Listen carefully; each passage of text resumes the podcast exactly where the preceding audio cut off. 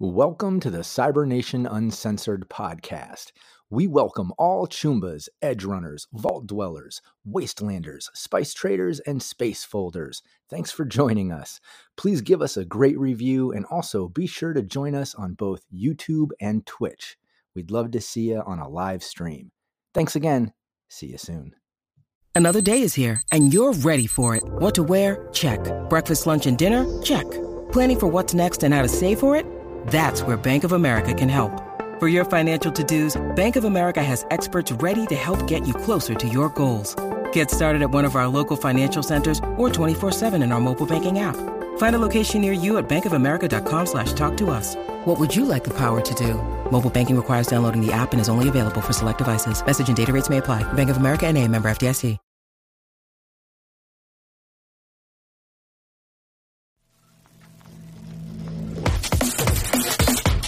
Cybernation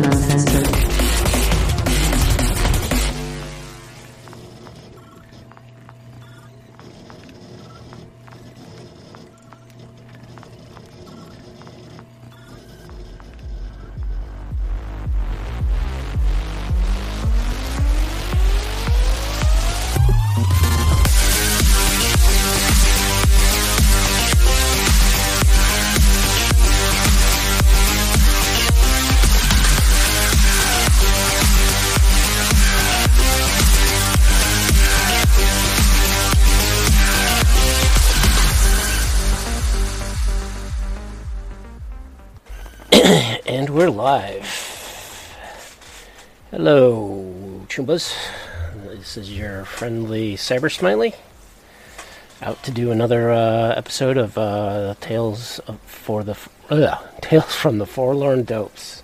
Uh, again, my name is Cyber Smiley, and I have my co-host here. Hello, greetings, programs. I am Wisdom. I am here to talk some cyberpunk with my pal Cyber Smiley. Yeah, so Uh, today, yeah, if you want to tell everybody what's happening today. oh yeah, no, today we're going to be reviewing uh, Solo of Fortune one and two. Plus, we're going to talk about some general Cyberpunk 2020 news and just genre news. Uh, as always, we're going to rant at you and uh, spend significant amounts of time uh, vacillating between subjects and, and going on wild tangents. So, and strap in and enjoy. Yeah, so first off, shall we talk about uh, announcement from RTG? With uh, I mean, it's a good announcement. so apparently uh, they are back from Gen Con and gave us a little bit of a preview of things that are coming our way uh, and what happened at Gen Con. Uh, I would like to congratulate them on Haunted West game uh, game system. Yeah. one in any. That's always uh, a good thing. Um, Um, while they were at Gen Con, they were they released Tales from the Red. That's that they did. That's pretty exciting. got a copy of it. Still reading through it. Oh my! There was, of course, some problems with Mike. I'm afraid he was wasn't too feeling too well. I hope I wish him the best and I hope he's uh, on his way to recovery of whatever illness he might have had um, to mess Gen Con. Uh, also, Monster Fight Club to, showed off some of the combat zone stuff as well as playtesting. I'm still waiting for my package to come in the mail, though. You and me both, brother. You and me both. What- And uh, of course, the really exciting news is that they uh, gave a little preview of what to expect from uh, Black Chrome. Yes, uh, some stuff that's being brought over from uh, 2020, like the the Sovietware, which is Yeah, fun stuff. Yeah, we got uh, cyber digits, like individual fingers that uh, on quick change mounts. Always love those. Yeah, Always meant to have a character who just like had a belt full of fingers. They were there was never the I could never figure out enough individual fingers for it to to to make sense. but like a bandolier of fingers always seemed kind of cool to me. And I do appreciate the uh, cheap cyber eye implants in which ads continue to pop up. Yeah, that's that's pure cyberpunk right there. That is that is some brilliance. Uh, they're giving examples of, of new guns, including like an anti-Borg handgun and uh, new vehicles. So it's gonna look like a like you know a good old fashioned Chromebook apparently. Yeah. So I, I know that Chrome Black has been in the works since 2013, uh, before Oh, yeah. Red rules were even um, were even thought about. Oh yeah. I mean, I remember Mike coming on the the 2077 forums, and he announced it there way way back uh, before. Yeah, like you said, 2013 when everything was still up in the dark and nobody knew what to expect from anything. So yeah, we've been waiting on this one for a while. Yeah. Um, Capricious Nature it is. They just show one vehicle. I don't know if they're coming up with actual vehicle rules. Um, DB wasn't designed for speed. I mean, it, so your rules might still be in place. I was going to say, uh, Capricious Nature is, is one of our regulars. He's one of our more ardent supporters. Um, and he's, for the people listening uh, at home, he's, he's in the chat alongside us here today. Uh, he wrote a supplement uh, for Red, uh, Vehicles of the Red, and he's worried that it might become uh, outdated. But I don't think it will. Um, you may need to update things, pal.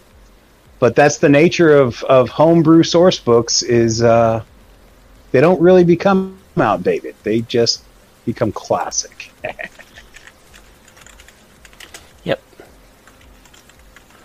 Uh, also, that they announced was uh, the Danger Girl dossier, which seems to me uh, similar to Edge Danger Runners, Gal. Inc. Yeah. yeah, we don't want to run into into copyright issues. Danger Gal, not Danger Girl. Oh, Danger Girl is a is an is a '90s comic. really? Oh, that's where. Yeah, it's yeah. far. It's, it's it was basically like a cross eh, between Charlie's Angels and Tomb Raider. In fact, uh, their first story arc was I don't know if you've ever seen Jackie Chan's Armor of God, but it's it's that exact storyline. Okay. Yeah, but I remember. So I was in a, in a game with Mike back, back in around 2014 ish, um, and he was talking about Chrome Black back then. Um, he was running uh, a game with uh, Michiko, and she casually called herself Danger Girl. I could have sworn it was Action Girl, but then again, it's only it's been what almost ten years since that time, so my memory isn't as great as it used to be. But yeah, so that's interesting. I mean, it seems like it's a an Edge uh, Incorporated spin-off. Maybe we'll see some little Yeah, uh, quick hooks in the book as well. That's the vibe I was getting from it. And and R. Talsorian, especially with the Cyberpunk line, they've they've never been afraid to uh, pay homage to their inspirations. Uh, so it, it it's all good. Yep. So that's what uh, R. Talsorian's all about. So maybe we'll see uh, Chrome Black sooner than uh, we think. Um, I know there was some dialogue about uh, this posting in, I think, R. Talsorian's Discord or maybe someone someone else's Discord, uh, in which someone attended the seminar that um, James Hunt and the rest of RTG uh, was running, and supposedly there was mention that James Hunt was uh, had some uh, notes around full body conversions. Um, but I mean, that's pretty exciting. yeah, so there's a little bit of a buzz for that because we all love our Borgs. Unless you're at the I receiving mean- end of one. Yeah, they uh, they're definitely a part of the world, and it's it's it was kind of weird for their absence in uh in Red. Uh, maybe not as playable characters, but certainly as you know something you could run into. I mean, they should be playable characters, but doing so, even with as always, is it kind of creates a, a next level campaign. Um, I'm very curious to see how they're going to do that because most characters are almost unkillable in, in Red anyway. Uh, what with the whole. Yeah, well, The hit points. Yeah, hit points and 30 second trauma team response and. Um, yeah. But it, it, it'll be very interesting to see how they incorporate that into Red. And I know you only get to see, even in 2077, you re- the only true full Borg you ever really run across is Adam Smasher. But I mean, they, yeah, they're out there. that they are. And I know with third edition, And really, who's there, to say that? Go ahead. in third edition there was you know the whole alt cult of, of full body conversions floating around. Yeah, yeah. Um, I mean, who's to say people like Lizzy Wizzy weren't aren't aren't full conversions? I mean, they'd be like cheap FBC, the Mike Ada produced fan source book uh, type full conversions. But I mean, at what point? At what point? That's always the question. At what point of of replacement do you become full conversion? Uh, as opposed to stop being classified as meat. I mean, metallic skin and all that. right. Um,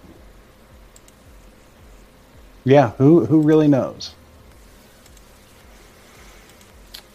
Yeah, so in other cyberpunk news, we're still waiting on Edge Runners, which should be coming out next month. I think in like three weeks. Maybe less, maybe more. One, two, three, a little more. So that's going to be fun. Um, Westworld season four just wrapped. Um, I'm not going to spoil anything because Wisdom here is only on season two. so I had to restart from the beginning, and uh, yeah, it's it's all good. Not going to divulge anything. Um, I did catch the episode of Moonhaven for free on Amazon, so it was only the first episode. I wasn't able to see the the rest of them, um, but it kind of has a cyberpunk vibe. I think it's a little more far future than than cyberpunk, but I think there might be some goodness in there to go and check out. Um, Yeah, um, I mean, there's there's several shows on the horizon that haven't quite materialized yet that are that are looking great. They're still they're still talking about a Dredd series. I know. I don't know if that'll ever uh, ever actually materialize. It's not necessarily cyberpunk, more like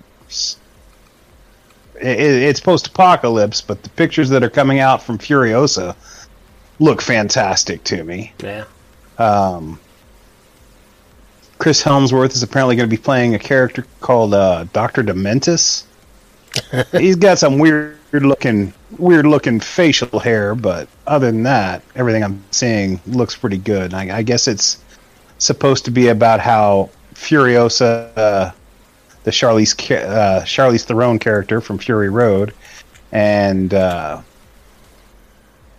and Morton Joe like get to where they are in that movie. So uh, I'm very much looking forward to that.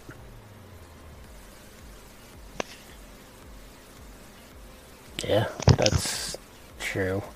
Um, the other thing is, and I still don't hear have a, hear anything about a release date for the peripheral, um, which is a well William Gibson novel that they created a TV series that supposedly they finished filming or principal filming at the end of last year. Um, so I assume that they were doing post production, but again, don't know too much about where they're at with that and whether or not it's coming out, or when it's coming out, or if it's coming out. Yeah, it's always weird that when you find out something's like the, it, it seems like it would be you know coming out real soon, but it's it, everything goes quiet. That's always frustrating, Yeah. especially when it's something as exciting as that. Yeah, because I know Neuromancer has always been talked about and supposedly in pre-production, and then years go by and find out that the whole project was scrapped. Um, Oh, it's been scrapped so many times. don't know. You'd think they'd just put out an animated film, like you'd think that would solve the budget issues. Um, True. but I mean, some people just, or some projects just don't ever really seem to materialize. Yeah. Well, I think it also has to do with uh, IP and you know if if an Oh yeah, of course. creator creates a, a story, you know, a, a company will come in, buy the rights, do nothing with the rights for 10, 20 years, as long as they keep on holding them. Um, and depending upon the contract, right, with that author or, or creator, you know, if, if they don't, if they don't stipulate, oh yeah, you have five, five years to do something with this, or else I'm, I'm shopping it around to another company. Um, if, if the, if they're not that smart, that means they'll hold on to uh, hold on to the less license indefinitely. Sort of like how um, you know, you know, there's a couple instances of it. One would be Harmony Gold, and Yeah. what they did. I mean, they pay so much for for these uh, for these properties, and they never do anything. But they don't want to lose the properties, so they just tend to do the minimal amount of, of uh, work required to keep the properties. So you never see a movie materialize. It's like Spider Man, dude. That that movie, Spider Man, was in development from like four different companies. Uh, from like the late 80s on and it wasn't until Sam Raimi that we actually saw something materialize. I mean, at one point, James Cameron was going to be putting it out. It's development hell. Hell. Yeah, Uh, I mean, we all know the story of the Fantastic Four movie, and that which one? The- Roger Corman. the Roger Corman one. It, was made just to shelve. Yeah, Cold So Spider let, let's talks about uh, um, Mountains of Madness and, and Guillermo Oh, del yeah. Toro. Speaking of Lovecraft, I'm actually going to be uh, heading to NecronomiCon over in Providence this weekend. A- Oh, that sounds fun. yeah, it's a, a convention that's dedicated towards the weird, which Lovecraft and that type of genre is all based on. So it's a fun time. I've been there three times already, four times. Um, it's a fun time. I mean, it's not a gaming convention. Yes, there are games there, but it's more uh, a bit of. Uh, I would say the majority of it is more t- geared towards uh, authors uh, and writers of the genre. Yeah, like horror fiction and stuff. That that sounds pretty darn cool to me. Yeah. So I'll let you know when uh, when I get back, and maybe uh, there might be some uh, cyberpunkish talk of Cthulhu and cyberpunk. Maybe I should uh, do a seminar on it. Um, well, speaking of things that I'm doing, uh, so I just did a release today, uh, prior to me going away, um, addressing some of the uh, the um, bugs on my site. Uh, a few things. I'm also still working on the character generator for Red. Um, that is kind of going a little slow because I'm actually taking my time and really thinking out some of this stuff because I, I some of the bugs I was fixing on the, the character generator for 2020, I'm like, oh man, why did I do it this way? So I definitely have learned from past experiences um, and the spaghetti code that I created years ago. Uh, so hopefully uh, the red thing is going to be a little bit better and a little more, uh, a little more tighter, in, at least code-wise. Uh, besides that, I'm actually working on a new campaign because my two campaign I've been running for two years just ended uh, about three weeks ago. Uh, no one died, I, although I tried. Um, I actually actually threw a, a Borg after them, and after they survived the Borg, limping away, um, they were like, "Yeah, we're heading the ground. We're not dealing with this anymore." So I kind of scared the characters into uh, not doing the mission anymore. That's the nature of cyberpunk. You either uh, you either make it and, and retire, you go into hiding, or you die. There's not really any any middle ground between the three. Uh, Precious, I don't want to kill them. Making them run away in in terrified dread is, is so much more satisfying. Because killing, you, you know, you just kill them. Filling them with dread and, and, you know, going after their friends and families, and they don't know who's coming after them because they've made so many enemies, is, is just more delicious. uh, so with that ended, I'm kind of taking a break from running. So I have uh, a couple of my players doing um, some other different uh, games uh, while I prepare for my next campaign, which I'm actually going to be doing a space campaign. And I shared uh, a link with uh, Wisdom over here on, on what I'm fleshing out, and it's kind of like his source books. and trying to am use them as watching your development of this of this campaign with great interest. It it looks like it's going to be very badass. Yeah. Uh, So you are, uh, I mean, it's it's it's what I would expect from a space campaign. Um, what I would want from a space campaign, not what I would necessarily expect, but what I would want. And uh, yeah, every time you post something new about it, I'm like, ooh, that's interesting. Yeah, and, and which I'm actually doing a bit of research in, in, in space, and I've always been fascinated by it, but I'm actually doing a little more research. And oh, wait a minute, you, lunar colonies aren't the greatest thing to do, especially for humans, because the gravity is only one sixth, and God only knows what that's going to do to a human body. Um, uh, so, not sure how Yeah, I'm going to approach those. I mean, we talk about hostile environments, but I mean, literally, everything in space is hostile. Every Yeah. every the slightest mistake will absolutely kill you and everyone you love. Um, it's a it would be it's a nerve wracking environment. And on top of that, you have corporations trying to be uh, the overlords and the oppressors of the universe.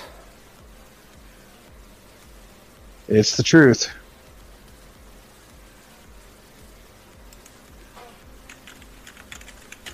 Uh,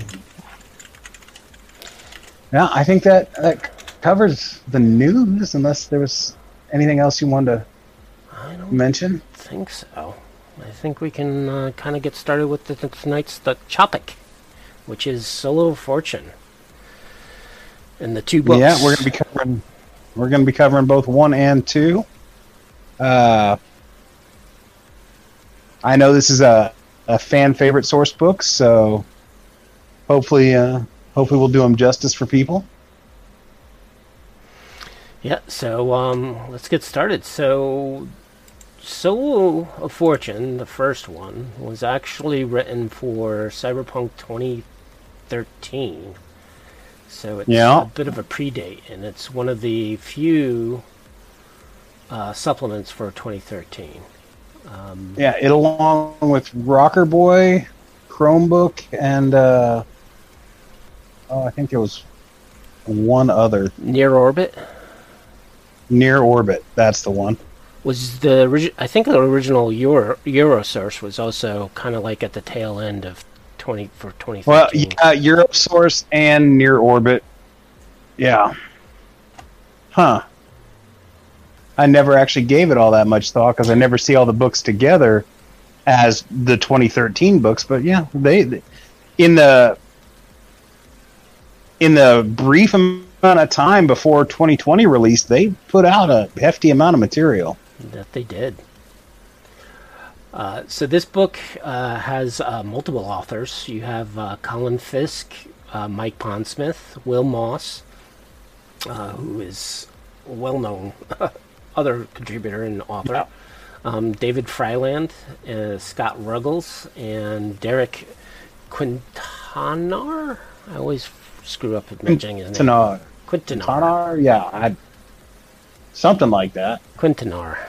Yes. I've never actually heard his name pronounced before, so Yeah, I'm not good at pronouncing words that I see. I think it has something to do with a little minor form of dys- dyslexia I have. So, anyways, we get into it, and um, of course, Mike Pondsmith does a forward on what the book is, why it's there. Uh, it's kind of uh, a bit of a solo of. No, it's actually based on Soldier of Fortune, which is a was kind of a mercenary. magazine of- yeah. yeah. I remember as a like a 12 year old kid thinking this is the coolest magazine ever. As an adult, I'm all like, man, that's kind of cringy. that, that's something that could have only really happened in the 80s. Yeah. Um, sorry, I'm replying to uh, The, the the heyday of like Guns and Ammo magazine, Yep. shit like that. Well, I think it's still the heyday, at least in the U.S. I don't think we've Yeah, ever yeah. lost our interest in guns. Um, No, but that whole, uh, uh, that whole wanting to feel dangerous through through the power of magazine, uh, that was just so prevalent in the eighties. printed word and all that. I mean, you had you had Solo of Fortune, and you had all the like the myriad of martial arts magazines, and all of them about ninjas and shit. Like these are these are eighties things that that couldn't have really existed at any other time with the popularity that they enjoyed. Yep. So, uh, I would say 80% of this is really fluff um, from a source book point of view. Yeah, uh, it was it was the early uh, the early days of of the franchise, and they were still like the fluff was there, and they were still like fleshing out exactly what they wanted to do with the system. You can kind of see that with this with this book. Uh, it's it's I, I like the format. I like the way they set it up as a as a magazine. Um, whereas in later source books, they tried to like emulate data terms and like what you would see on a computer screen. With this, they're they're straight going for that magazine feel, and uh, I don't know. In some cases, it it almost feels weird when you see the stats for things because the fluff is so is so very heavy and prevalent. Right? Um, the art in this book, though, just take a brief aside. Uh, it's it's it's very. It's, it, it's very in tune with what you would see in Cyberpunk 2020 when it comes out. Um, Mike Pondsmith does some of the art in this one as well. Uh, Sam Liu, Scott Ruggels, Rob Caswell. Uh, this is where you get some of that, a lot of the Nagel inspired art that I really, really dig. That's that's highly prevalent throughout the book. Yep. Yes. Um, and again, I think Mike is more labeled as an artist for his maps. I have a feeling that that was Yeah. I, I I get that too. Um, more like the graphic design type stuff as opposed to. Yeah, one of these days we'll have to find out what what art he did just to be sure. But yeah, I'm thinking it's more charts and and or not chart uh, diagrams and whatnot. Yep. All right. So the first section, of course, is basically as as a format of any um, magazine. You have uh, the beginning section of writer, or sorry, readership writing in and asking questions, and the editor, of course, responding to all of them. Some of them are pretty funny. Your your mailroom section, yeah, it's good, good stuff. I like this. uh, and some of the debates they have, like around uh, the nines, uh, which is good. And the other thing is, you're going to find most most of the rules and gear are going to be in the advertisements throughout this book. Um, so you're not really going to find any central location that has all the items. It's kind of splashed around throughout it.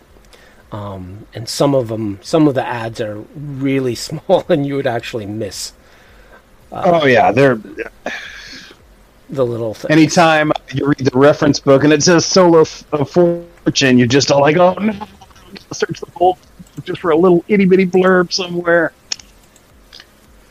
Yep. But it's good fun, and it. I, I like the way they do it. Um, I would have liked to have seen more books put out like this, to be honest. Uh, viewer re- uh, reader mail and all.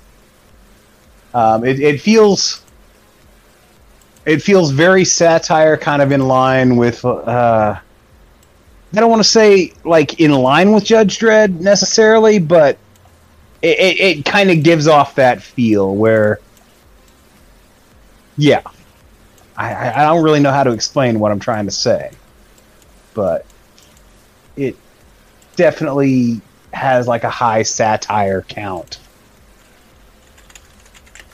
Yep.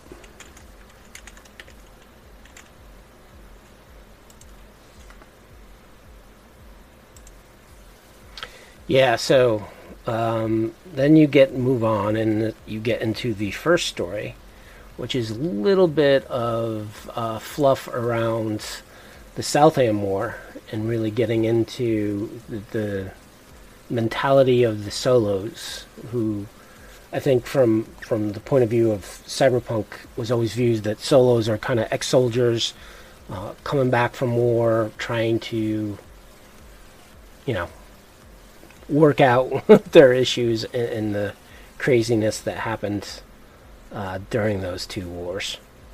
So um, it's a good article. Uh, again, no real uh, rules around it. Uh, there is, of course, following that article, uh, the gun modifications, which I think is the first step on how to modify your guns and, and some of the some of the Yeah, ways in which you can improve a gun.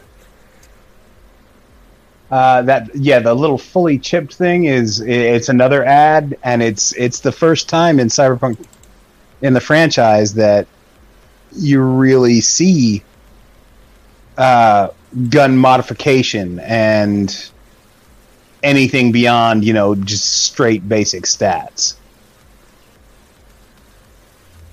Yep. Uh, as for the as for the South American War stuff, it's I can't tell you how useful this was uh, in fueling my imagination for when I, I, I put I wrote out the uh, fan source book uh, conflict South America.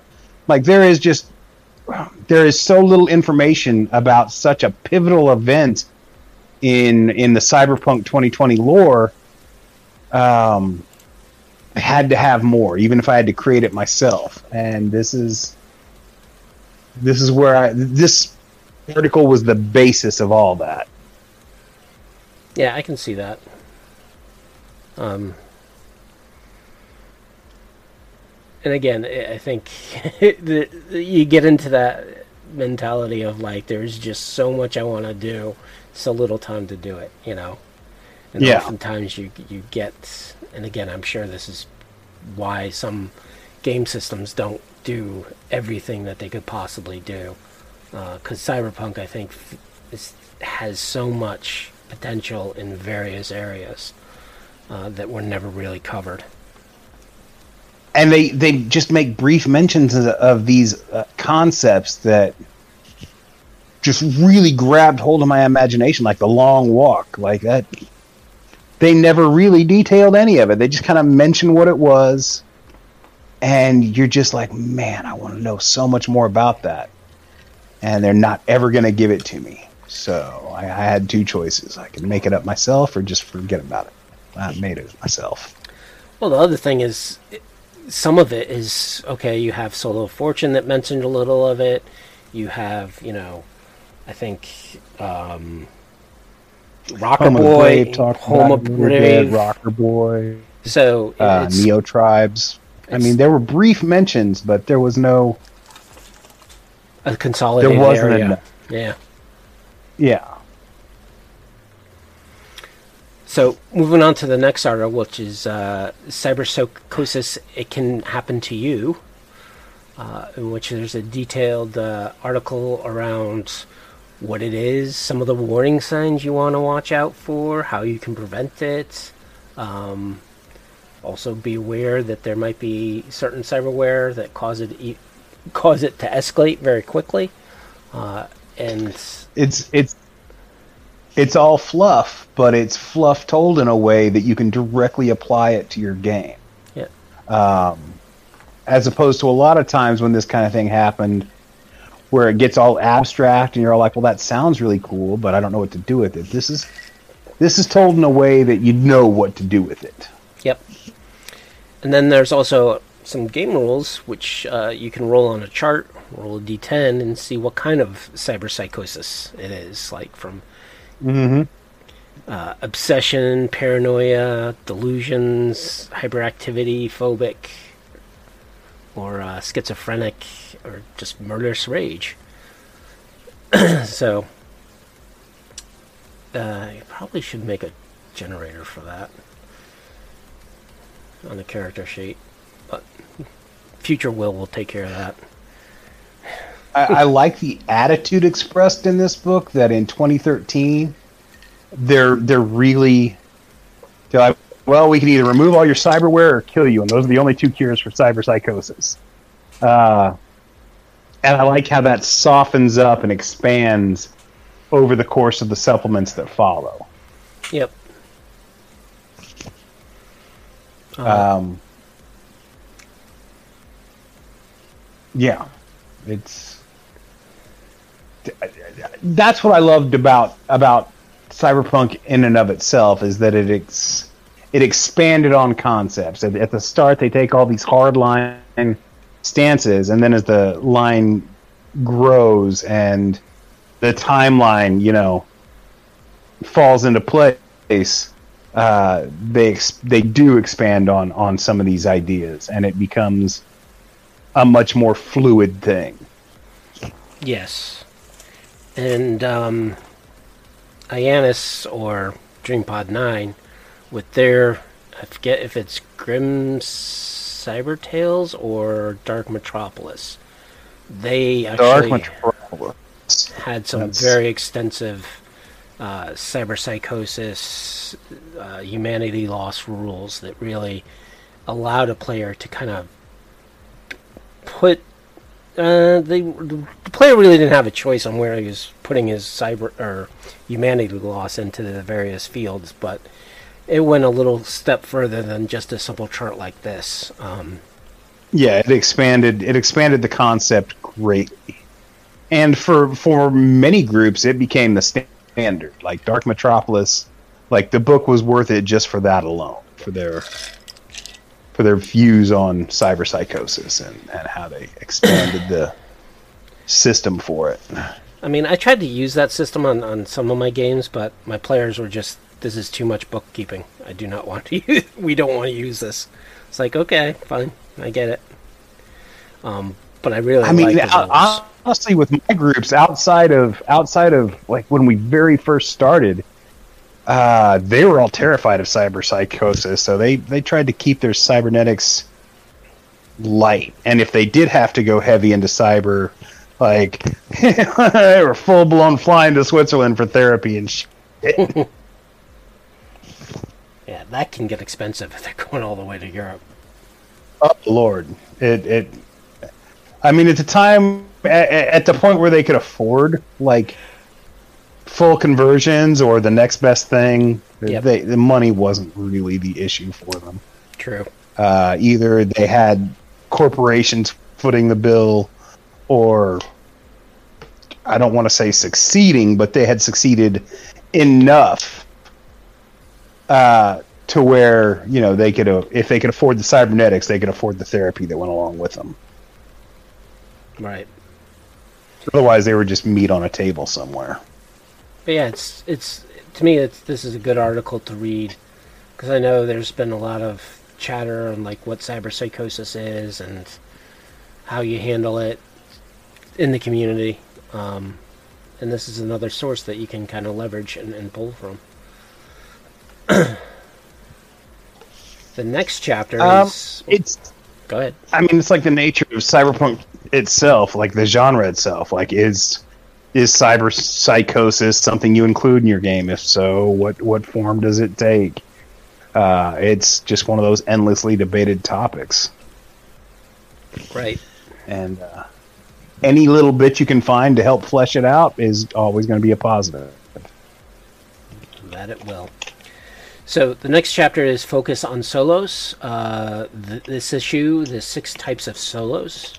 So again, we get more fluff uh, around different types of solos in the world, uh, how they work, whether they're bodyguards, cyber soldiers, uh, and the various tasks they would have associated with them. Uh, and at the end of the article, it actually goes into the types and gives you some. I, know, I wouldn't say that they were full blown roles, uh, but they do kind of tell you what skills you should be focused on and what kind of equipment you should be looking at. Uh, yeah, it's. You can see where the attitude of, you know, you don't have to be this. To be an effective solo, you don't have to be like Rambo walking around bristling with weapons and uh, Jack to the max. Like you can be the professional, like bodyguard assassin type, where you know you just carry what's needed as per, and most of the time you're walking around trying to be stylish. I love the Euro solo. Uh, but for those games where Rambo is required, it's it's got that, and it's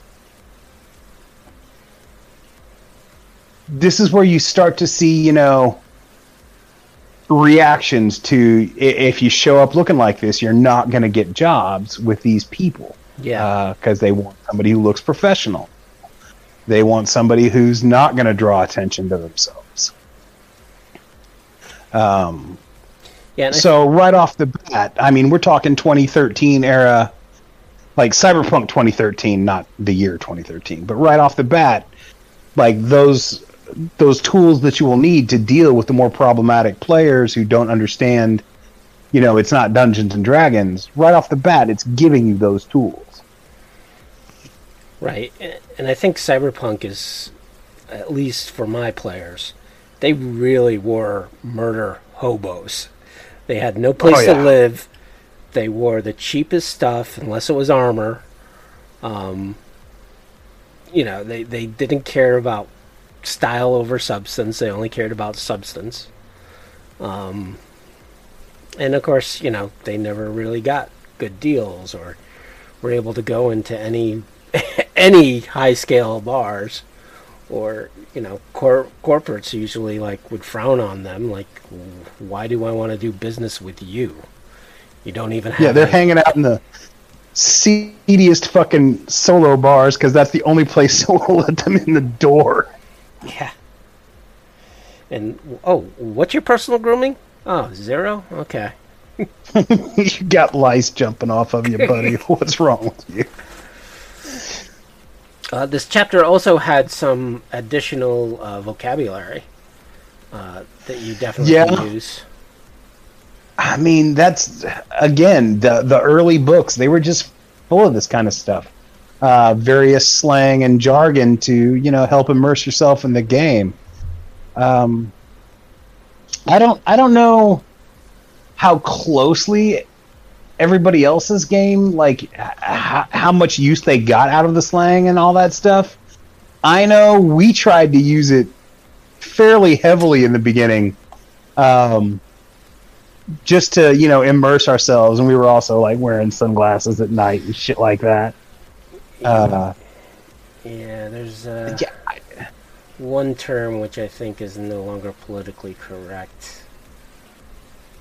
I, yeah, it's, I mean you're gonna run into that. It was a different era. It was. and what was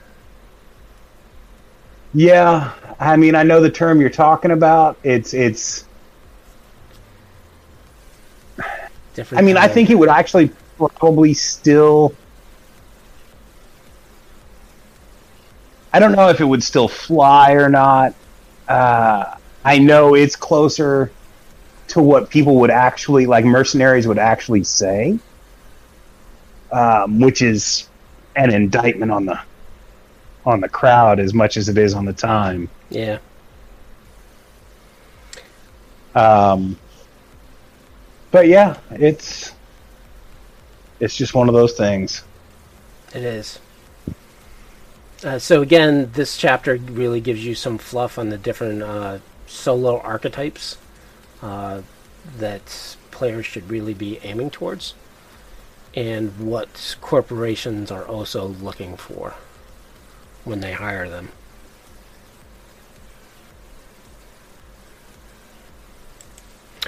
Um, it has to do with uh, the old Western movies, uh, Capricious. yeah yeah um, the, the closest I'm gonna go to it- that. it- it's it's got a derogatory. It, I'll say it. it. the The term that we're talking about is Injun country, uh, which it, it's not a very cool term. No. But again, in the in the late '80s, early '90s, it was just part of the jargon. Um, yeah, it, it, it probably wouldn't fly today, Yeah. and uh, we'll just leave it at that. Yeah. I don't want to. Ha- I don't want our viewers to be too confused. Um, it's it's it's not horrible, but it definitely As a 16th Ojibwe, kind of starting to understand the, the meanings behind some of that stuff. And yeah. yeah. Anyways, let's move on to uh, Modern Street Gangs, The True Cyberpunks, which is the next chapter. Uh, this actually is an article that really gets into uh, the gangs of the world uh, and the various types, uh, whether they're This pro- is the first time you. Go ahead. They were starting to actually classify them, and, and you definitely see a lot of this being propagated into other source books like uh, Wild Side, uh, Protect and Serve, Night City Source Night Book. City. Yep. So I mean, and this is this is really the first time you see that breakdown uh, where they. You can see that they're watching popular popular media, movies like The Warriors and uh, all these other like high crime movies that were coming out at the time. Uh, oh, the oh, what was that? Oh, the Class- Charles Bronson movie. Oh, Death Wish? Death Wish, especially Death Wish three, uh, with uh, you you can just see where the where the basis of booster gangs and all that come into play and poser gangs And this is really the first glimpse you get into that world. Yeah. Or the real classic is Class of 1999. Yep. That's that's I love that movie. I did at the time. Now it's like, oh, oof. I used to watch stuff. well, like I mean it's it's very much a product of its time. Like so much of the 80s was true. and the early 90s and I mean you you you take them for what they are, you get the inspiration from them that you can. Uh, even if the plot itself is a mess or just the overall concept is just kind of a little too far out there for what's going on. Um, you, you take your inspiration where you can. Yep. Um, also, in this chapter, besides just telling you about the different types of gangs, it also uh, gives you an insight into the gang rank uh, special ability and what it means uh, for that. And I think this is probably more, you know, especially for the time, uh, one of the more fleshed out special abilities I have come across. Because it Yeah. really goes into detail for two, three pages. it actually surprised me a great deal that this didn't make it like whole hog uh, into the standard roll list uh, for 2020 when it came out because they really go into depth on on gangs uh, gang life and gangs as a character class Yeah, to the point where every two levels it has at least. Uh, I mean, it's one paragraph, but really, I think these these are multiple paragraphs for each rank. Um, I mean, they actually go more into detail with gang life and a gang as a character class than they do with any other role yeah. out there, really, except for fixers. and nomads. Yeah, yeah, and nomads. The one good thing about this chapter also is it gives you kind of a couple ideas on how to run a gang campaign too, uh, which is fun. Yeah, I mean, I've I've run many of them, uh, and this was uh, this was always a good tool uh, to base that those campaigns off of. And then, of course, at the end of The- the, the chapter, we have stats for some of the gang types um, that you can use in your game. It's it's where you first see them. Like we're gonna throw some some posers at you. Uh, in this case, like the Kennedys. Yep. Posers have always been this weird hit or miss thing in the back of my head where I, I can see them being a thing and as time has progressed and like cosplay has become this big thing it's obviously become a little bit more like acceptable in the back of my head. But man back in 1990 a bunch of dudes walking around biosculpted to look like gilligan just seemed like such a ridiculously far-fetched idea that i just Well, I had to laugh about it. And I, you you see where they like if you read Judge Dredd or anything like that, you see where the ideas come from. But man, it, it would be so hard. It, it's it's so hard for me to take that seriously when the major threat is like the SpongeBob SquarePants gang. You just what? what? well, it was like the bozos. No one really thought, oh, there's going to be a gang of bozos, and lo and behold, we have the juggalos who uh, fit the bill. Yeah. I mean, I, I think bozos were originally thrown out there as like a, a running joke for Mike's game or, or whoever's game uh, that just kind of took on this life of its own because clowns are fucking terrifying. Well, that and John Lee Gacy, Yeah, John Wayne Gacy. John yeah. Wayne Gacy. Uh, plus, you had movies like Killer Clowns from Outer Space hitting the market, which gave everybody the visuals they needed. yep. Um, Yeah, clowns are clowns are fucking terrifying. Uh, for a whole lot of people. For me, they were ever, they were nothing more than ever just like I found them tacky more than anything else. But like my mom is was terrified of of clowns. Yeah, I don't appreciate them. I wouldn't say I'm terrified of them, but. Uh, anyways, uh, so we get into a full page ad for a bunch of new uh, cyberware, which of course made it into the Chromebooks. I th- so at least some of them. Um, yeah. Was some of this from? No, this wasn't. Some of this wasn't from uh, Interface. no, no, this is too early. Um, but this is the first time we get to see like modular cyber fingers. Uh, we were talking about that earlier. Um, so yeah, that concept goes way, way back. Uh, I, I liked this site. um, cookie cutters, uh, they became standard issue for like Oh. all police forces in our game. Oh, they became standard issue for all teams in my game that had cyberware or cyber guns. Oh yeah, yeah. No, if you don't want to be shooting your buddies. The size, I like all this stuff is good. The seismic detector, the silencers, um, the nasal fil- like everything on this page is pure, like got heavy use in our games.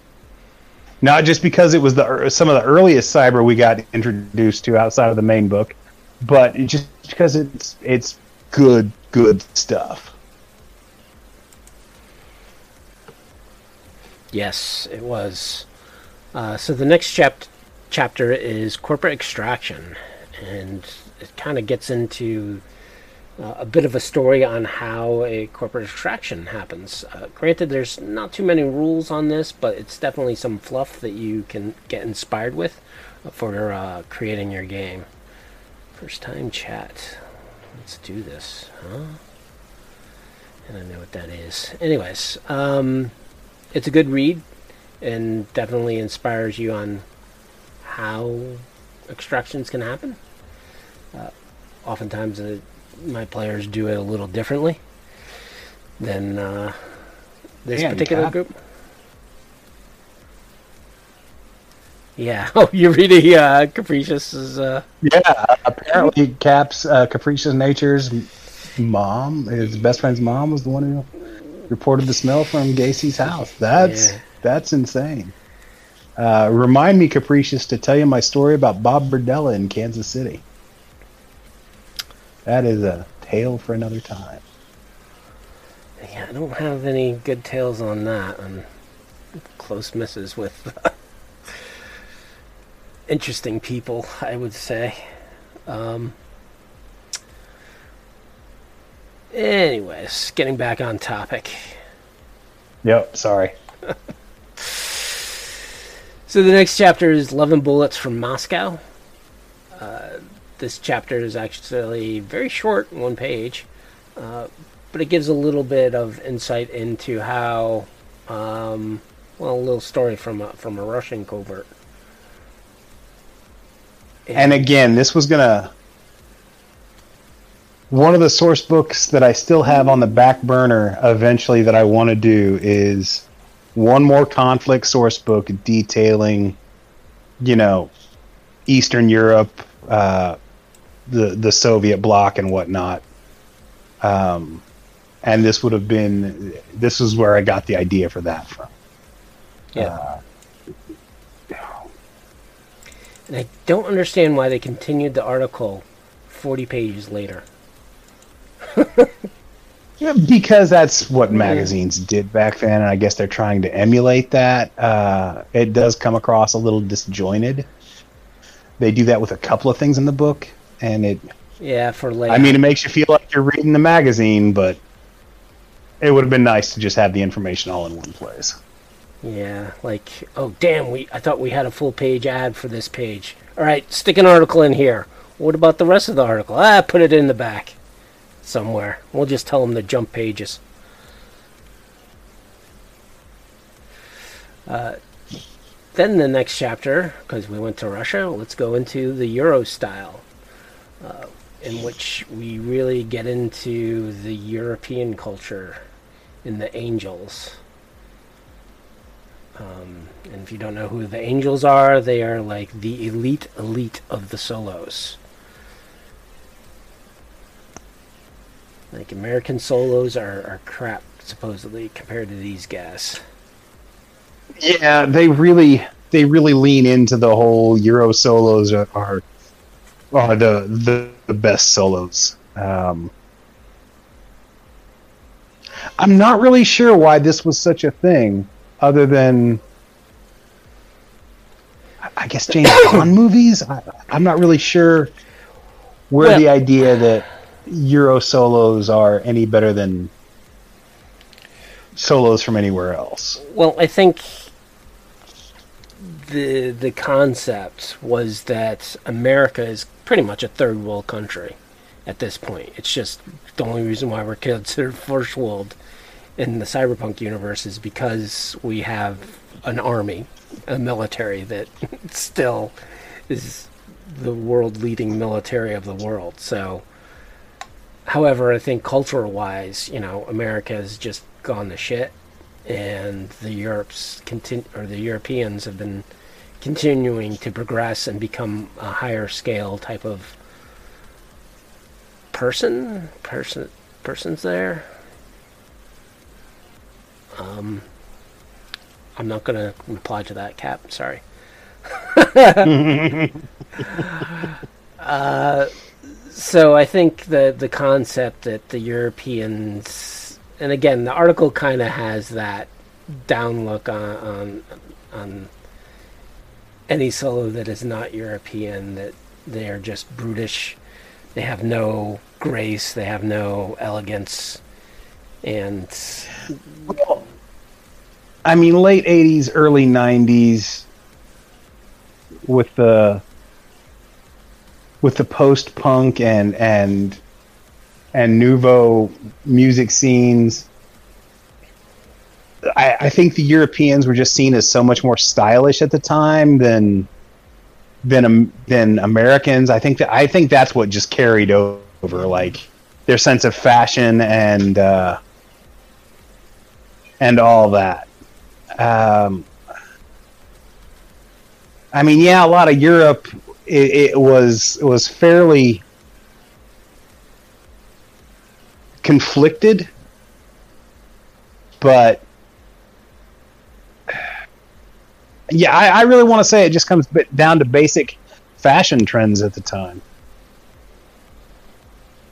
and you see it in a lot of the art where especially the Nagel inspired stuff where everybody looks like a uh, a fashion model? yeah, like a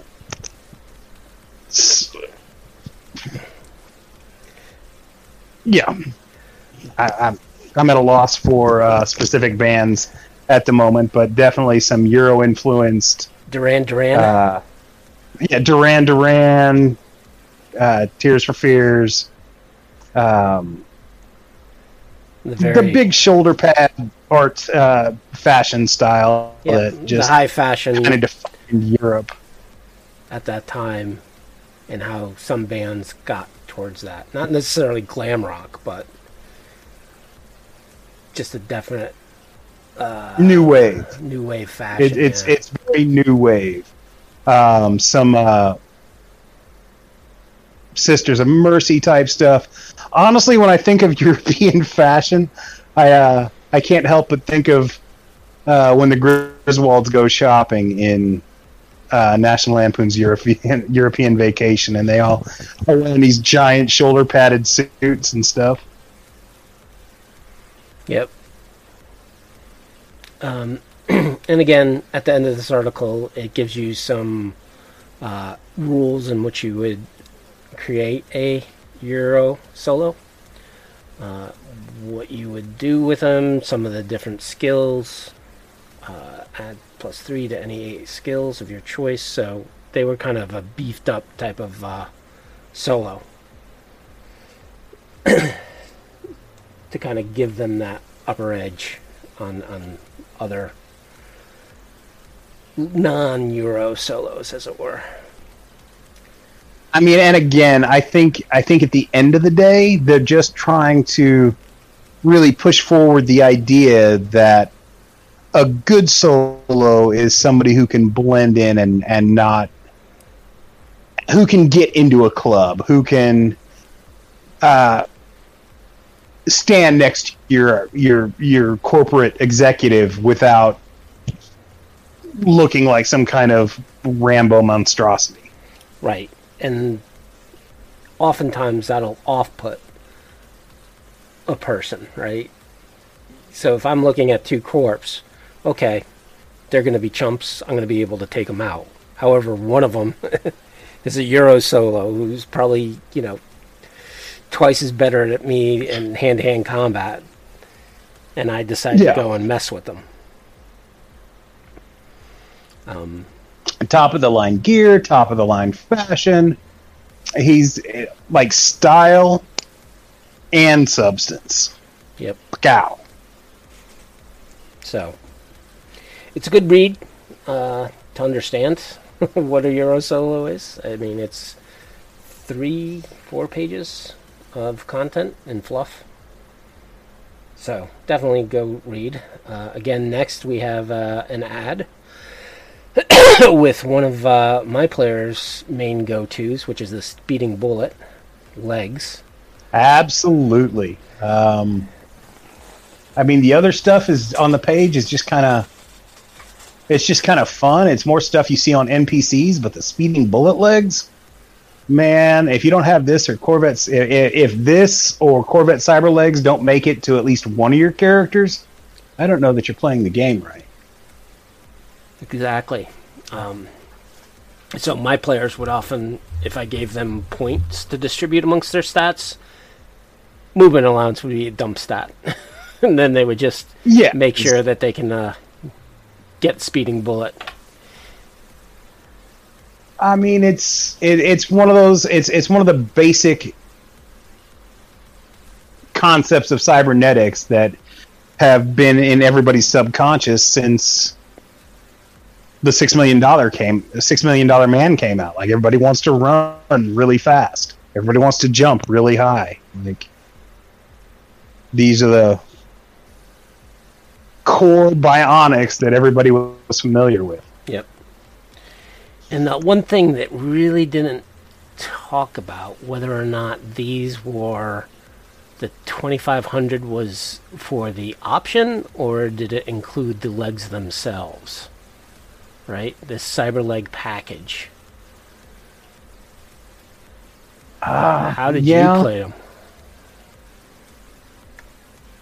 Were the legs included in that price for you? I know I for me mean- they were. the prices of the early supplements and especially cyber were so all over the place uh, since they didn't since they didn't specify we just went ahead and said yeah that's that's the that's the whole package um, because they would require like if you got speeding bullet legs with the exception of maybe some minor options here and there that was that was it that was what your legs were uh, you couldn't combine them with like hydraulic rams or anything like that.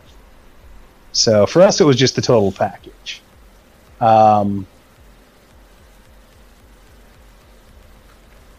and it was a choice, like I said, between this and like this just gives you a flat 16 movement allowance and can let you jump up to 10 meters Whereas the later uh, Corvette Cyberlegs, they gave you up to a plus eight, eight movement allowance, which, depending on whether you made MA your dump stat or not, could be the better option. Yep.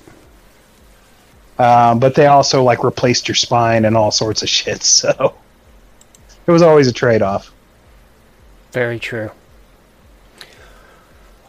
um, the other little knickknack that my players will also look to buy is uh, the boostware, which actually gives you a flat plus one to your reflex, Yep. which was always envious because that's how you boost yourself to. And again, you know, back in 2013, boosterware actually added to your reflex, not just your initiative. So that's why that Yeah. carryover from the chart where if you dodge with a reflex greater than 12, you could actually get uh, with the 2020 13 rules or 2013. Yeah, you could get a superhuman stat.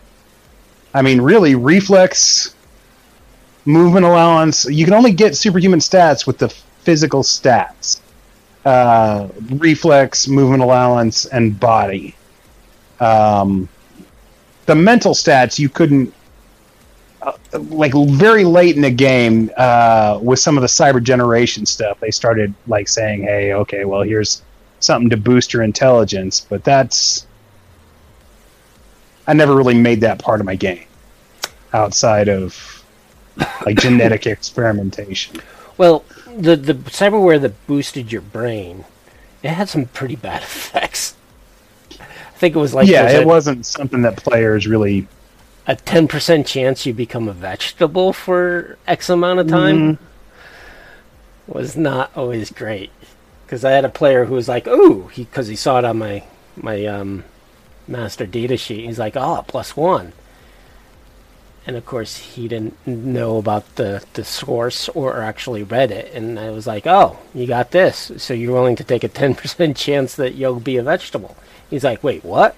I'm like, yeah. Yeah, the ref book is great, but the re- the the the the actual reference information at the end of every every entry is vitally important. Mean, you need to read that stuff. You need to research it yourself. Yep. So, um, moving along, we get into an article called "The State of Corporate Security: Penetration and Defense." Uh, so this article actually gets into how corporations kind of um, do security within a building. So it's definitely a good read for any referee. On well, it talks about Arasaka specifically, but there's also uh, a lot of Arasaka facilities talked about in various books that you can check out. Uh, this one actually goes in a little detail of like why they do it. I think the I think the security is probably a little more more advanced than than what they have here uh, for your games, but it's at least a, a start from back in the '90s and how you did it. It's very interesting. The the the net security layout they give is so far removed from like the crossword puzzle net layouts you would see in later supplements. Well, Um, Well, again, this is 2013, so this is how. And if you guys get this mo- book, you would actually see that um, kind of looks like t- Cyberpunk Red a little, uh, and how the A little bit. network- net, networks work. Right, you have branches, and going off into a branch, you go into a different node, um, and follow it through. Granted that the, the uh, it's a mammoth. Uh, yeah, there's layout. so much there. Like, hmm, so you it's might a it's to. a flowchart for frustration right there.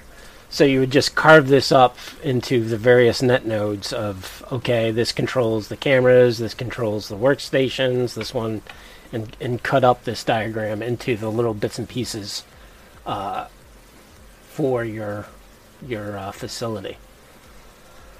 it's it's always it's always interesting to me to see like how the progression of the various aspects of the game. Uh, we've also got a bit of corporate security layout, and to be honest, this kind of thing was like it's it's battle maps and floor plans and stuff are so prevalent now, but back then modern f- modern floor maps for shit like this was so rare. Yep. Like we're talking before before Shadowrun was really a thing. Uh, 2013 was like this. This was kind of it. This was all you could get. Some of the Marvel superhero supplements had had had some stuff, uh, and some of the DC like the superhero games had it, and the James Bond game Bless you. had really great. Thank you. Uh, the James Bond game had really great floor plans and battle maps uh, for the time. Like none of them would hold up today, just because they're not to scale with anything. But um, yeah, back then this stuff was so rare. Yep. And I think this is the map that Mike Pondsmith takes as uh, credit for art, which is good. Yeah, it's it's definitely it's a good floor plan. Um, but yeah, I think you're right. I think it's this kind of stuff and the diagrams that are uh, Mike's artistic contributions. I don't know.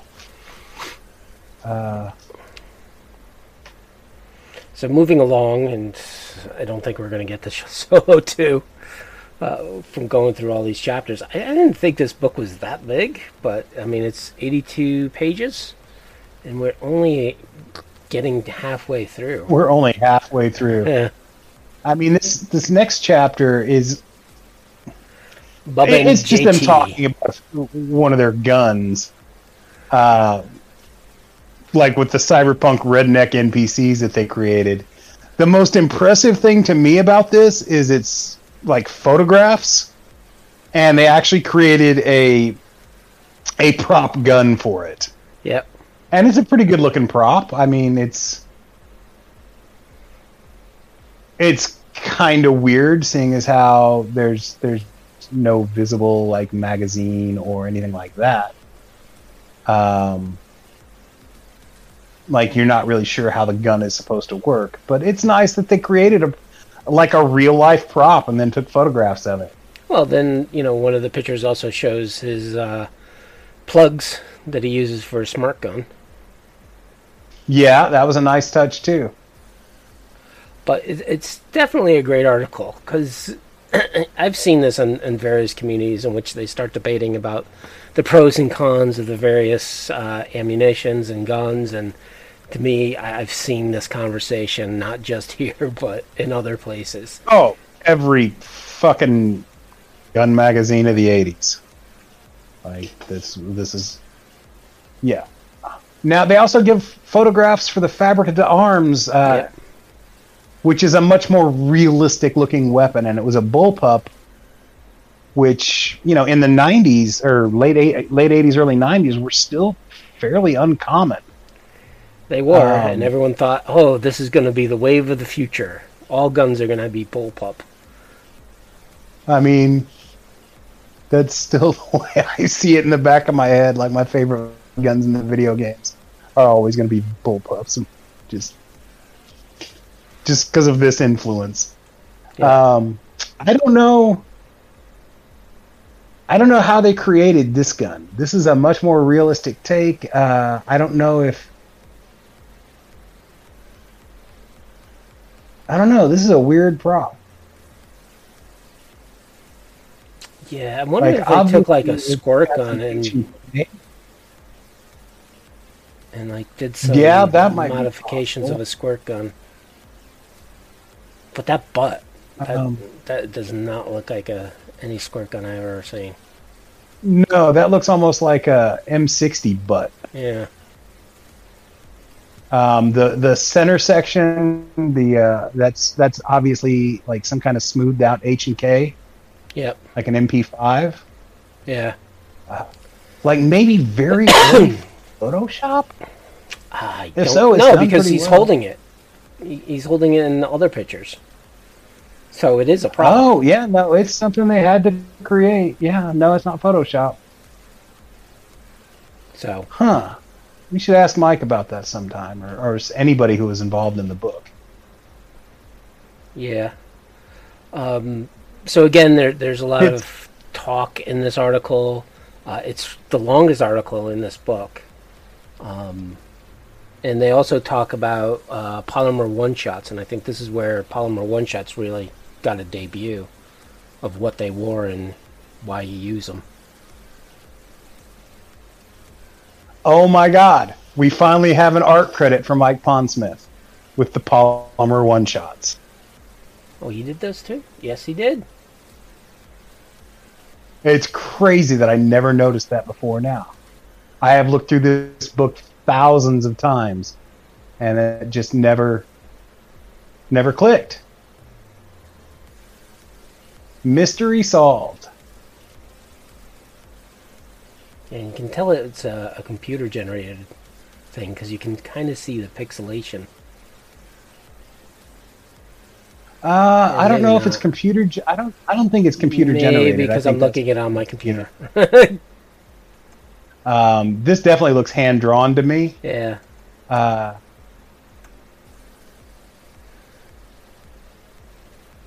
yeah, neat. Okay. There you go. He drew the uh, polymer nines. Um, then in the next section, you have Bubba scope notes. The one contention thing is that cot. My players often would say, okay, that gives me a plus three to my cyber gun plus two, plus my cyber eye gives me a plus six to my weapon. Yeah. And I'm going to strap that on a, a, something that has a weapon accuracy of plus two, which means I get a plus eight. Which basically means that takes care of the called shots for small targets. Pretty much. Pretty much takes care of both called shots and, and everything else you wanna you wanna throw at the player. Yeah, so Um, again, I don't know if the cot include was supposed to be like in addition to the cyber gun, like instead of a plus two, you get a plus three. yeah, But I think they kind of walk that back later. Yeah. Uh, never specifically, but I, yeah, they definitely move away from this.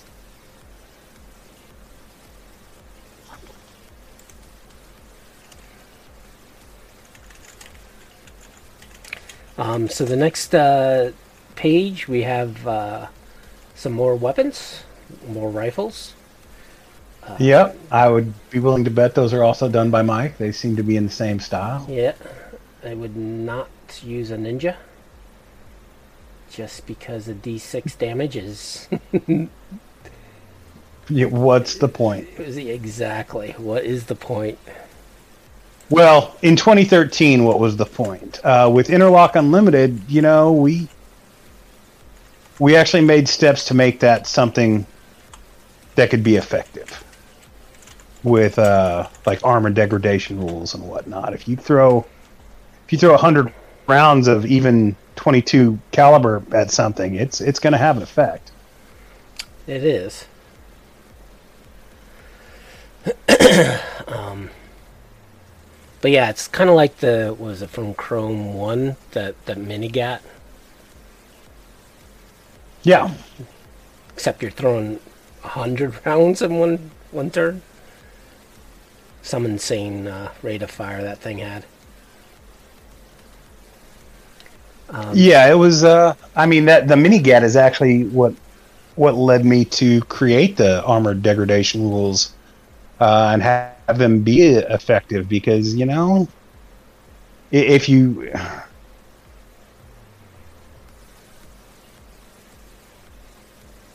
if you hit something that many times, it, like I said, it's going to have an effect. There's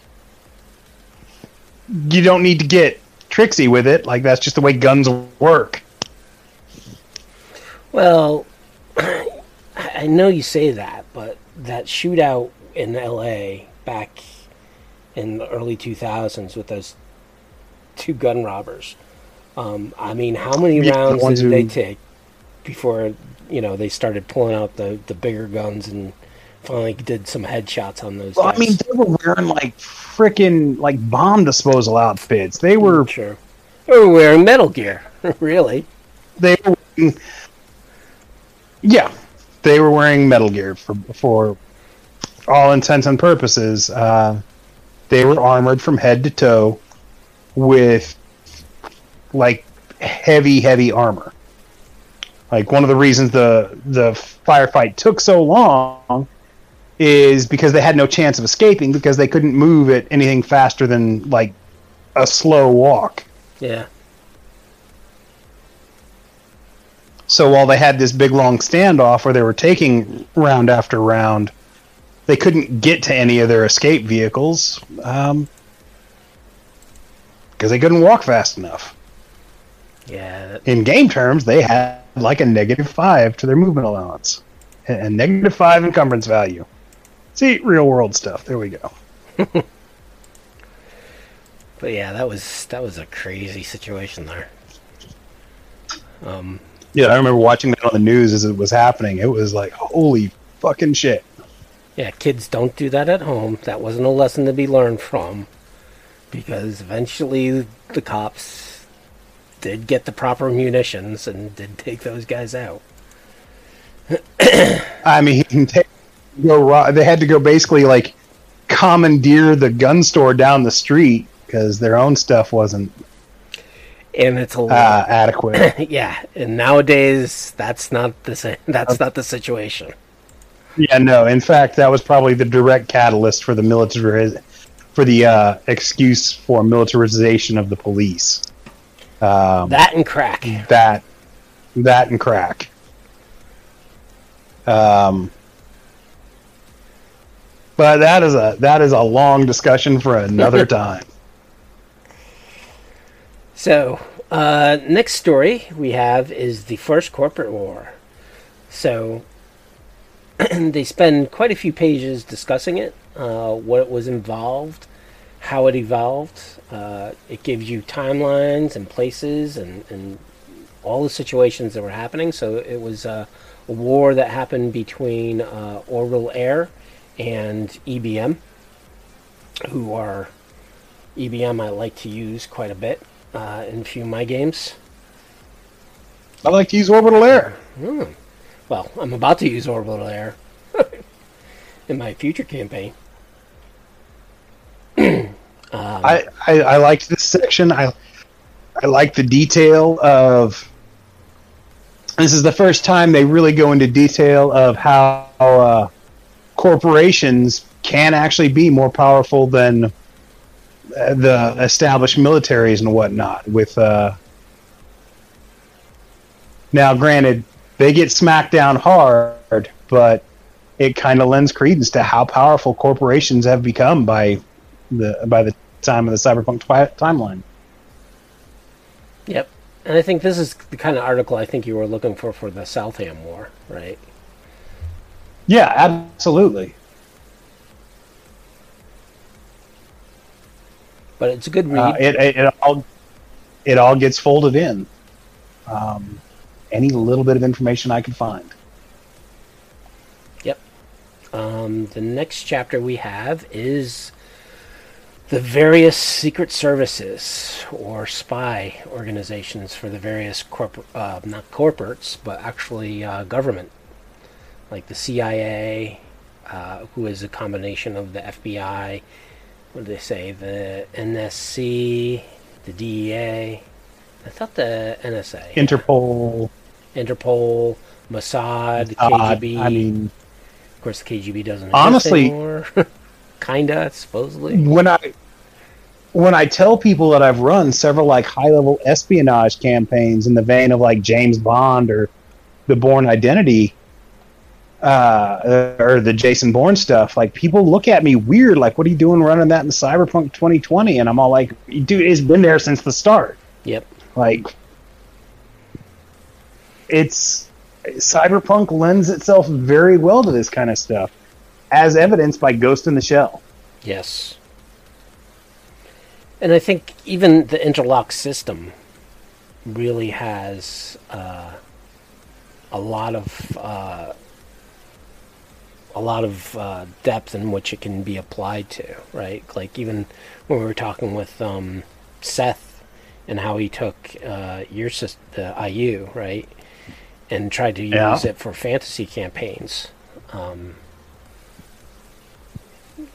so, it, I mean, it interlock works really well for any human-based system. Yep, uh, it works better than really anything else that I've ever come across. Um, it, it it really takes some doing to start adding the fantastical effects. Mm. But if you look at it as humans as your base, it really does it better than anything else because it allows for the. I talked about the sense of drama before, and yeah, that's just where its strength lies.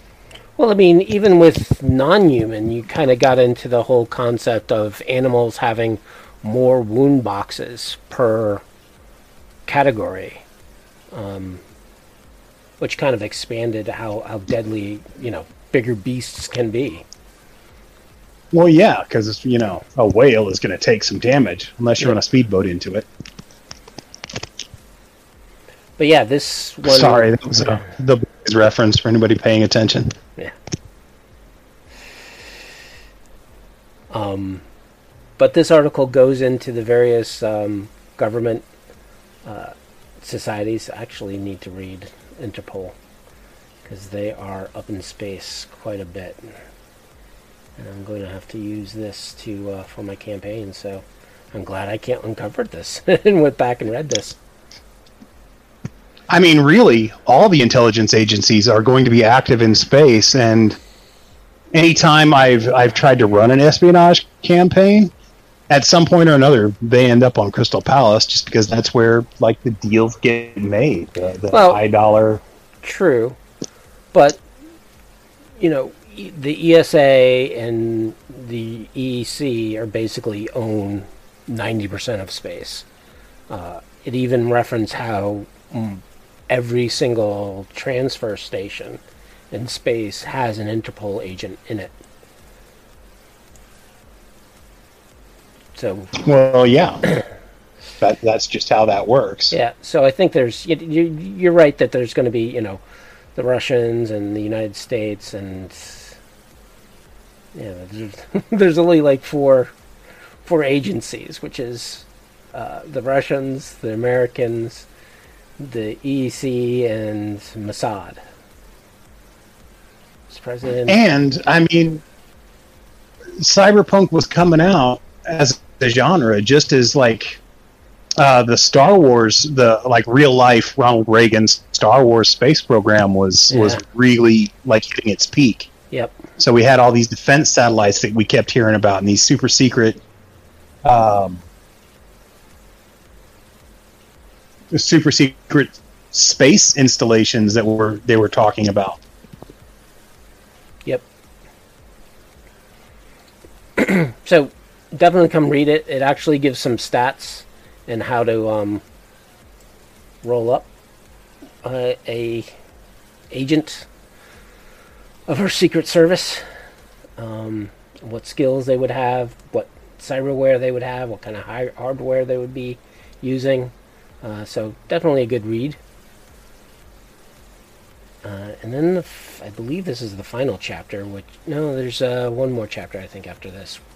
Uh, this chapter is the world situation, and kind of goes through the various locations in 2013, uh, and the locations around the world that have hotspots that solos could find Open to work in.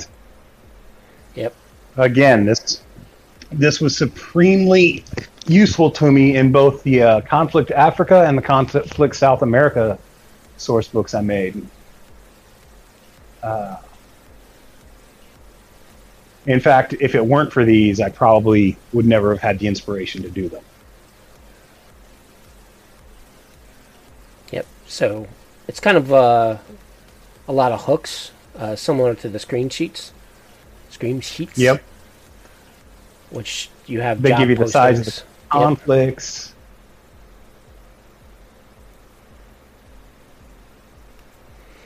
And then it's up They to you really- to flesh it all out.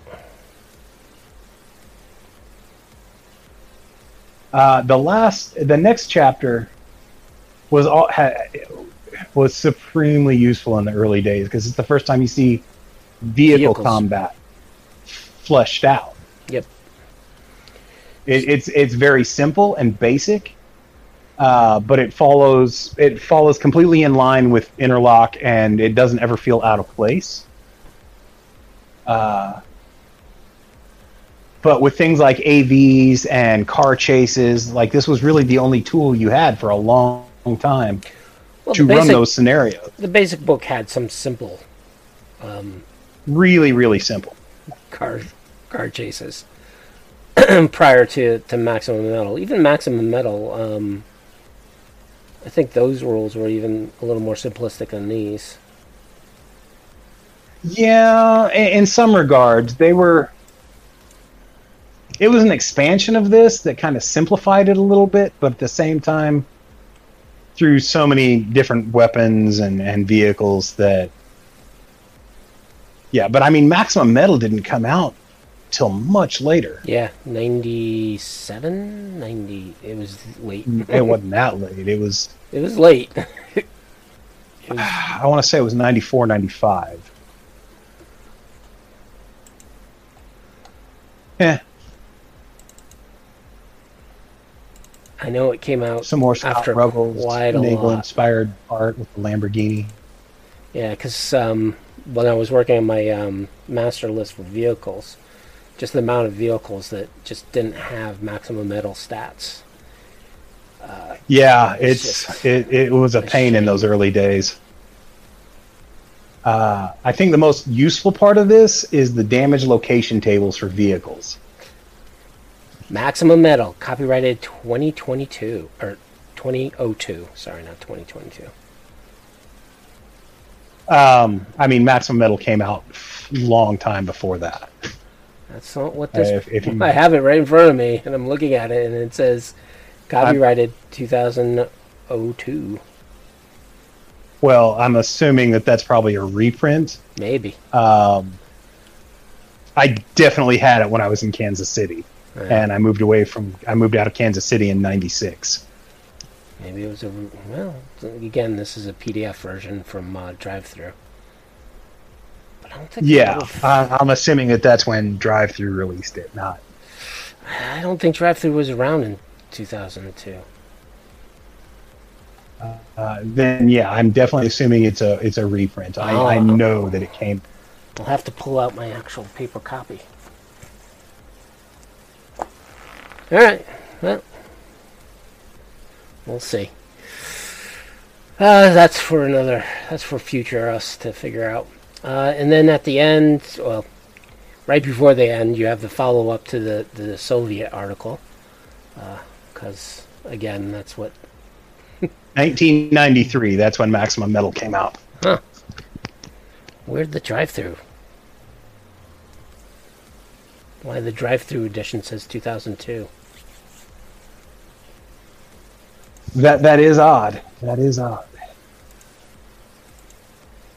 Misprinting, maybe? I don't know. Uh, I- like I said, I'm assuming that you that whatever scan that is is is from Yeah, a reprint. sure. Probably. And then finally, you have the hiring hall, which is uh, basically uh, job postings that you would normally see in like any any of the magazines from the 90s, in which you would have uh, classifieds, as it were, for various jobs. And it's more, it's just more adventure hooks. Yep.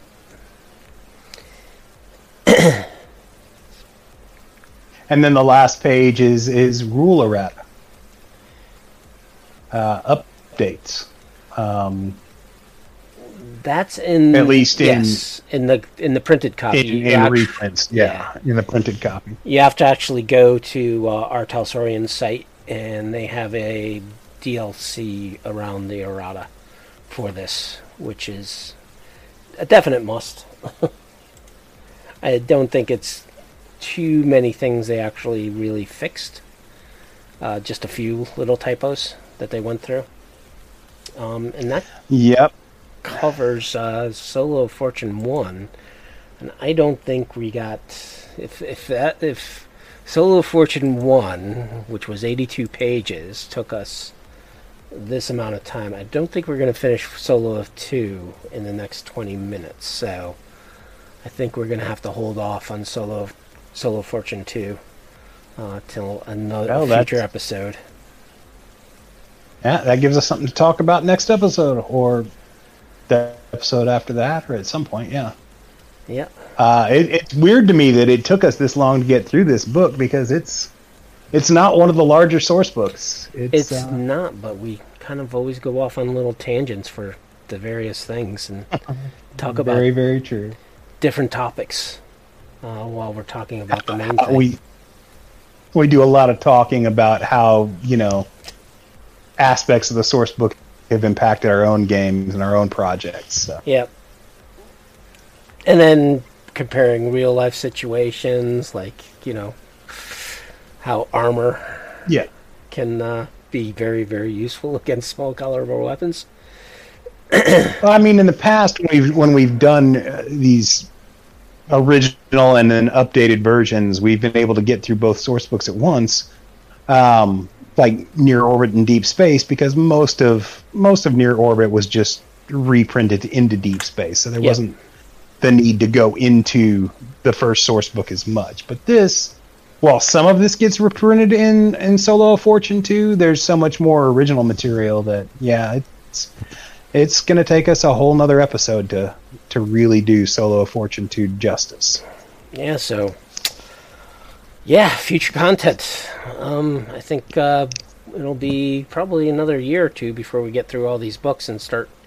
Hopefully, by then we'll we'll, we'll start uh, doing more red books as more of them come out. Um, I got my version of Tales from the Red. I'm like I said, I'm rereading it. Uh, I might actually run a couple of the scenarios um, as one shots just to play around with them um, and use them. So Uh, definitely want setting aside some money for it right now for that, and uh, I also want to get a physical copy of uh, Interface. Yep. Also, Interface Red. yes. Um, always have to have physical copies of things. The other thing is, I actually got my pledge manager for the Cyberpunk 2077 board game. So, Man, that looks. yes. So, I'm actually going to be uh, dealing with that, and that's going to eventually hopefully come out. Hopefully, we'll not be at any wars, or hopefully, China will, uh, the COVID crisis will ended very soon, and we can get back to normal with normal freight coming back in, and no more dystopian future happening. So I can actually hold that game in my hands, but we'll see. It would be nice. It would be nice if things. If things get. If things get a little bit better. Uh, yeah. Yeah, it can't all be bad, right? Right? Right? Yeah. Yeah. Can't rain all the time. Well, unless you're in London or Seattle. or Seattle, yeah. Yeah, that. that Or Night City, as it were. Well, the problem with Night City is you do not want to be caught out in the rain up there.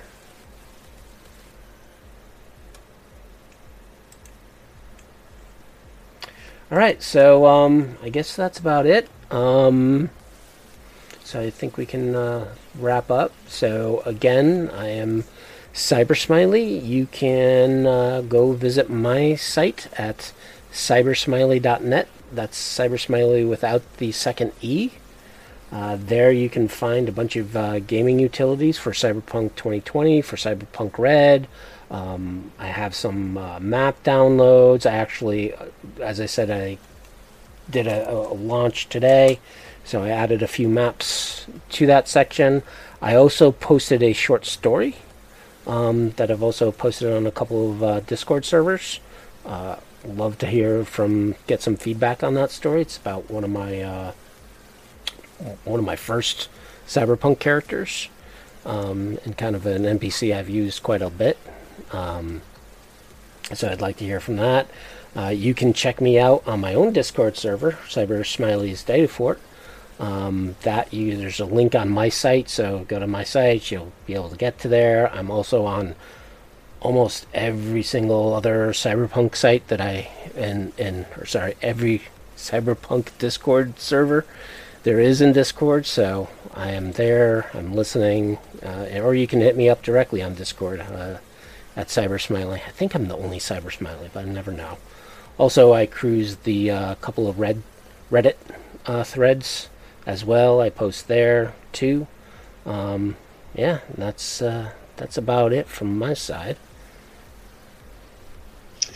I am Wisdom. You can find my stuff at Data Fortress 2020, uh, where I just have, in addition to my own numerous source books and gear books and rules that I've posted, I also have an archive of like all the net's uh, greatest utilities and and source books for Cyberpunk adventures, anything you could want uh, from all the long dead sites, um, as much as I could have grabbed. Yep. Um, you can you can find me on Facebook. You can find me you can find me on Discord, but uh, I'm slow to answer. Uh, um, you can get a hold of me directly through uh, my email, which is readily available on my site. You can get a hold of me uh, uh, again through Facebook.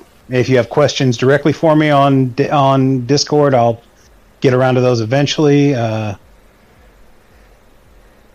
but yeah, we are we are very glad for any support and any enjoyment anyone finds from us. And we also like to thank uh, Rob over on uh, Cyber Nation Uncensored for hosting us here on Twitch. Also posting our uh, older episodes over on his YouTube channel. Um, also Yeah. part of his Discord uh, server as well. And I know Capricious is here, so he has a lot of uh, live plays that you definitely should go check out. Um, His live plays are, are top quality. Uh, I also want to thank him for continuously posting uh, necessary links and uh, to our various sites and articles. Thanks, Cap. Yes, definitely. Um, yeah, and definitely go check out uh, Cyber uh, Nation Uncensored's YouTube. He has quite a few of uh, live plays for various games, not just for Cyberpunk Red, um, that not only Capricious runs, but also Rob runs. But they also have uh, Fallouts, um, Dune, and, and a few other games. So go check them out. Definitely a, a plus. So, right, I think that's about it and kind of ends our little uh, episode. So, and Yeah, thanks everybody for tuning in. yeah, and come us check us out on the first Wednesday of the month and the third Wednesday of the month again. So, adios. Well, see you soon.